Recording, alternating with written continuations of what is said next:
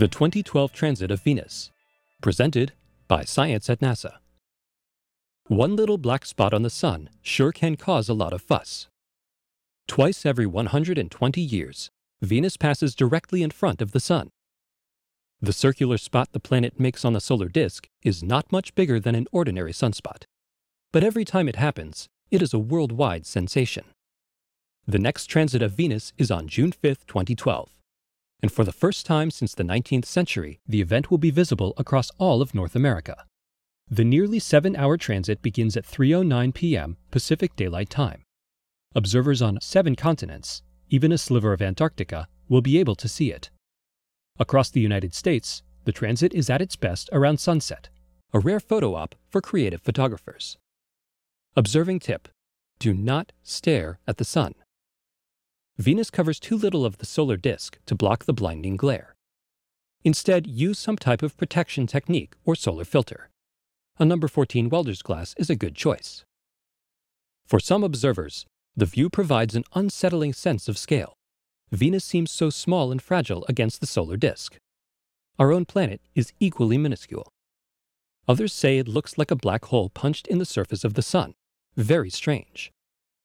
Transits of Venus first gained worldwide attention in the 18th century, when one of the biggest mysteries of science was the size of the solar system. It might seem amazing today, but astronomers didn't know the absolute distance between any two planets.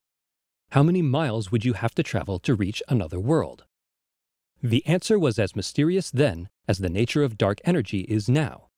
Venus was the key, according to astronomer Sir Edmund Halley. He realized that by observing transits from widely spaced locations on Earth, it should be possible to triangulate the distance to Venus. The idea galvanized scientists, who set off on expeditions around the world to view a pair of transits in the 1760s. The great explorer James Cook himself was dispatched to observe one from Tahiti, a place as alien to 18th century Europeans as the Moon or Mars. Historians have called the international effort the Apollo program of the 18th century. In retrospect, it falls into the category of things that only sounded like a good idea. Bad weather, primitive optics, and the natural fuzziness of Venus's atmosphere prevented observers from gathering the data they needed. The distance to Venus was not measured with high precision until two centuries later, when astronomers of the 1960s pinged the planet with radar. This year's transit is the second of an eight year pair. Anticipation was high in June 2004 as Venus approached the Sun.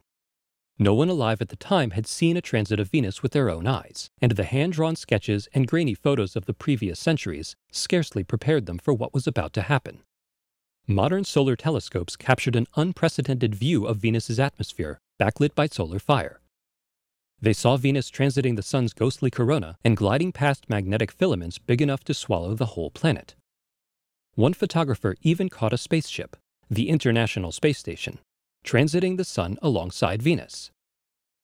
2012 should be even better, as cameras and solar telescopes have improved. Moreover, NASA's Solar Dynamics Observatory is going to be watching too. SDO will produce Hubble quality images of this rare event. Apparently, one little black dot really is worth all the fuss.